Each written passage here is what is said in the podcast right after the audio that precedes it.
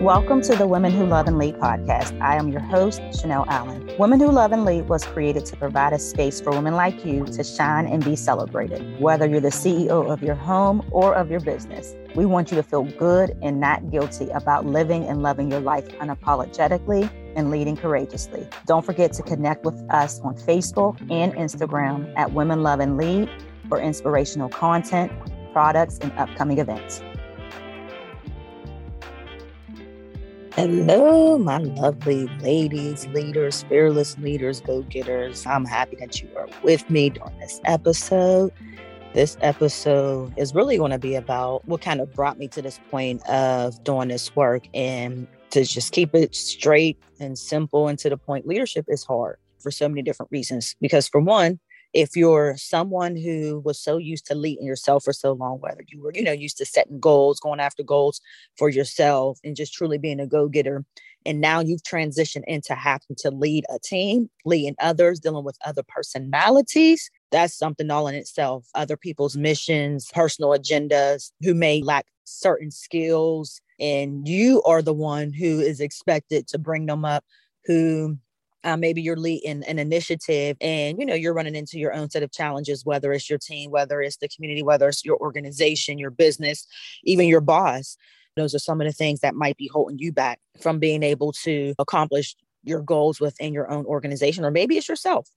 There's a couple of things right there but like i said leadership is hard and one of the things that it really did for me when I truly stepped into a position where I finally said, yeah, you know, and claimed the title as a leader because I denied it for a long time, but I actually claimed that title is that what I realized is it forced me to look at myself. It forced me to check myself on my stuff and it forced me to choose to grow. So just real quick, like I said, I had been in various leadership roles honestly for as long as I can remember, especially when I first started just in the business world, period. But like I had a really truly defining moment when I stepped into a role back in 2016 in a public school. So anyone that works in public schools or have or works with youth know the challenges that that brings, but also understand the challenges that the system brings too. And so I say that because you see when you're in these buildings, you actually see the results of the system.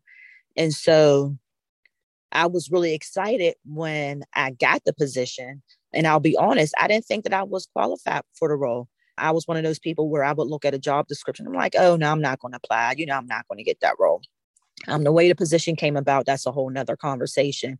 Um, but I truly believe that it was a divine appointment and that's a whole nother conversation too for many reasons because like i said i didn't think that i was qualified i wasn't going to apply anyway got the role and one of the requirements of me even completing the application before doing an interview was that i had to provide a scenario where I would create this program and the team resources, all of those things that I would implement. And so the funny thing is, is there was a lot of those things already in place before I came into the role. The um, program was already up and running. Um, I was a program manager for an after school program. It was an after school program, but I actually worked within the school during the school day as well. And so I was a part of the leadership teams, the people that were making decisions for the kids. I was responsible for a team of about 13 plus volunteers that I had, as well as community organizations and partnerships that um, I had established over the years too. And so I had this ideal of what this program was going to look like. And it was, it looked good on paper, it looked really good on paper. And even when I found out that they had already had these things in place, they had the resources, the, the funding was there. That was not a problem. The partnership was there. That wasn't a problem either. The team was in place. That wasn't the problem either.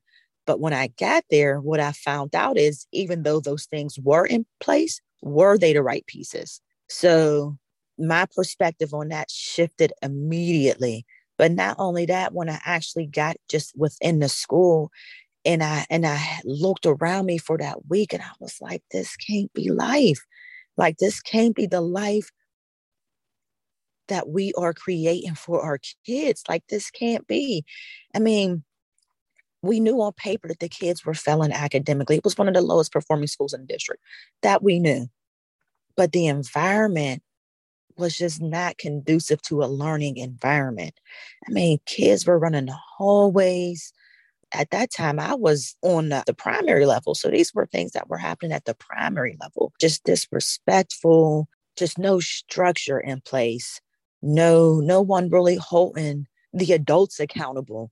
And so even though initially from the outside looking in, I thought it was the kids, but I'm like, no, man, these are kids. Kids need structure. There are just certain things that we have to put in place for our youth. But again, that's a whole nother conversation. But the reason why I say that is because it was so hard on my spirit. Like it broke me. It broke my spirit to the core, to the point where I'm like, I cannot believe that this is happening within a school. And it broke me even more, I guess, because at that time, it just seemed like it was normal to everybody else. And it just made no sense to me at how it was normalized. Again, kids are failing and have been failing for years. There's no control. There's no structure within the school. The um, the classrooms are out of control, and it wasn't all of them because we had some really, really good, solid educators. And that's why I say it goes back to the adults because we had some strong educators who knew who they were and knew what they had to do for our youth. But unfortunately, that was a small few. And I was so upset and so angry, and I held it all in again because I'm like, why is this allowed to happen? Why are these adults not being held accountable to what they're expected to do every day? You know, and and people can put the blame on the parents on the parents but when you actually are in it you understand it's not the parents.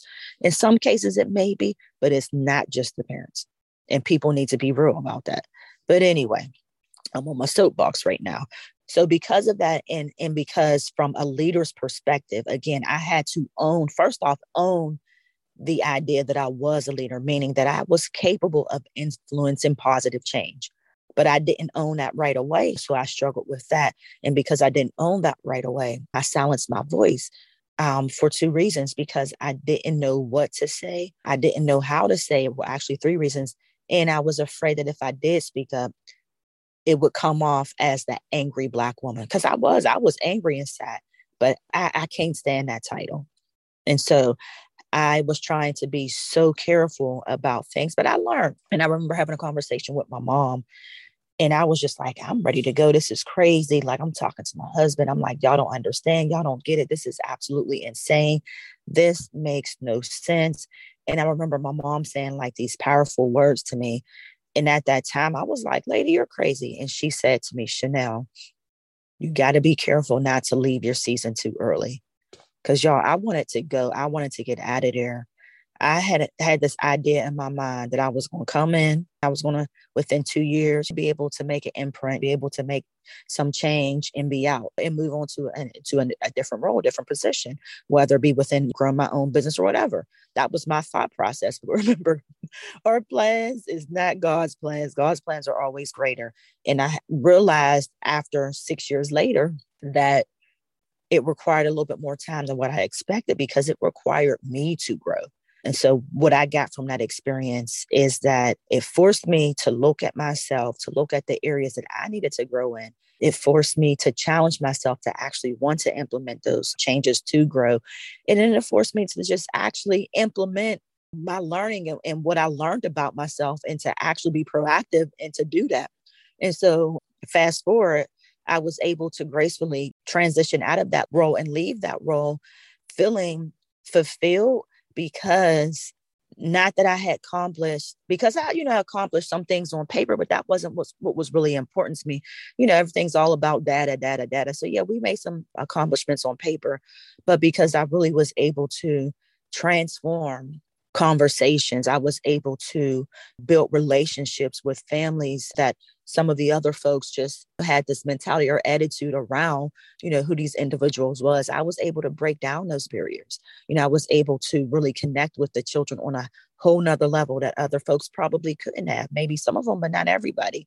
And so i had to realize that those things those connections that type of change and that type of transformation takes time and that's where that leadership falls in that to be able to be courageous enough to be like all right this isn't working something's not right here something needs to change And I guess I'm the person that's supposed to help make that change or I'm initiate that change and to own it. And so again, that's the reason why this work I think was placed in my heart years ago.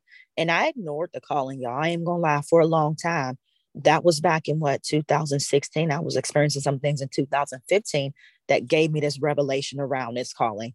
And so I realized now that, you know, as I was working through and, and experiencing things, I still was developing and positioning myself to be here, but I didn't believe I was there at that time. Um, one of the reasons why um, Women Who Love and Lead was created was to provide a space for women to connect their story to a greater purpose. And so we do that through the podcast. But I know now that there's just, I don't even want to say more work that I have to do, but um, now that I've, I've experienced the things that I've, I've experienced, the learning that has came with it and the growth has that has came with it, I understand where I'm at in this season. So that season was for me, and this season that I'm in now, even though of course I was, you know, for others at that time, but this season is just at a different level because I have to really be more intentional about my work and putting myself out there in terms of just what I'm supposed to do. And so what I want to just share with you all is that, yes, again, leadership is hard. It is very hard. And so it's hard for so many different reasons. It's hard personally, it's hard professionally. It can sometimes take a financial toll, physical toll as well. I, know, I have stories around that and just the physical constraints that it put on my body too. So as in terms of the podcast, the podcast, I really just want to be able to connect with new and emerging as well as seasoned women leaders to really bring voices to the conversation around all things leadership. So I, I want to be able to connect with those ladies to hear your unique journey, also to hear about the defining moment. Like, what was that moment for you? I shared briefly shared my moment with you all. So, like, what was truly that moment for you that you were able to just stop and look at and be like, wow, yeah, I'm a shift is required, or wow, this experience just really messed me up, or this experience really is having me look at things from a different perspective. Now, what am I going to do with it? Um, and also just want to hear about like how you're able to maintain your sanity, your balance, as well as your self identity. Again, because leading is hard, but it's it is rewarding too. It definitely is. Um, but we just got to be truthful about the fact that it does require it, it requires someone who is open to the idea that you don't have to do it alone and that you truly can lean on someone else to be able to help you grow in that area as a leader, um, but as individually too, because that's important also. So that's the podcast, and that's the purpose of the goal of and the mission of the podcast. Like I said, is to really bring those voices of those new emerging and seasoned women leaders to the conversation, but also in terms of outside of the podcast, offline. Uh, the mission and the goal is really to bring those new and emerging leaders to the table those ones who are struggling, whether you're struggling just personally, professionally, or you're being challenged within your role, you're possibly lacking support, maybe lacking the skills. Maybe you're someone who is new to leadership in a sense to where maybe you were so used to leading yourself for a long time but didn't realize just the um, the shift that you have to make to to lead others and to influence others it, what worked for you doesn't all doesn't work for everybody else you know and just being mindful of that and understanding the shift that that requires and the skill set that that requires. And then also just someone who may be lacking that confidence so maybe you're not quite sure about your unique gift and what you bring to um, to the table and what you bring to the marketplace or whatever and so you're not necessarily capitalizing on that or maybe your voice maybe you're lacking that voice just like you know how um, i had expressed just where my voice, I, I was silencing my voice. And the reason why I knew I was silencing my voice and how I had to grow and just build up my confidence and being a more more of a vocal leader. Because I and one thing I know about me in terms of like leadership is that I was a very good person who led by doing. And so people definitely felt motivated and inspired by me from how I was able to just lead by doing. You know, that was never an issue where I struggled at. But when it came to actually being someone who was more vocal, that was a skill. That was a confidence I had to build, but that was also a skill I had to build because it's one thing to speak, but it's another thing to speak to be heard. And that comes from listening first. And so that's a whole nother situation too. And so the goal with these um these tables these transformational tables that i'm calling them right now but the goal is to really bring 100 women to the table to be heard, to grow together, but also to learn to lead wholeheartedly. And I'm excited about being able to dive into all of that, into that leading wholeheartedly, because there's just so much that comes with that. Our hearts ex- truly, truly expose who we really are, and they challenge us and it forces us to look at ourselves from a different perspective because maybe who we thought we were putting ourselves out there into the world, maybe what we thought we were displaying to the world is not actually being seen by others. So that's one thing, but also just having the, the heart, the confidence to to to to be more vocal, but also to to be more humble enough to listen to. I mean, I think that's what we're lacking a lot of. And I've been getting just that that revelation like that's just been in my spirit lately just because of experiences that I've had recently being at the table quote unquote for a long time and even recently but also just in my personal life too know one of the things that I truly lacked in my leadership was the ability to effectively listen to understand. And so I'm excited about the season of Women Who Love and Lead because I'm excited about the opportunity to step outside of my comfort zone and to be able to really connect with more women. Like I said, we have a mission right now 100 women to be able to bring those voices to the table, to the conversation, and also just to be able to grow together, learn together, be heard, and just be effective in our leadership.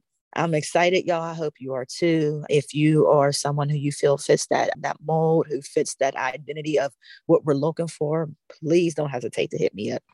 I would love to hear from you. You can connect with me at women love and lead at gmail.com. You can also connect with me on Facebook at Women Love and Lead, as well as with my um, my personal business at Allen Impact Consulting on Facebook and on Instagram. All right, y'all. So we will be in touch. Take care. Have a good one. Thank you for tuning in to another episode of the Women Who Love and Lead podcast. I hope it inspired you, informed you, and empowered you to do what you do best to make your greatest impact. Check out the show description to download the Intentionally Becoming Journal. Don't forget to connect with us on Facebook and Instagram at Women Love and Lead for inspirational content, products, and upcoming events.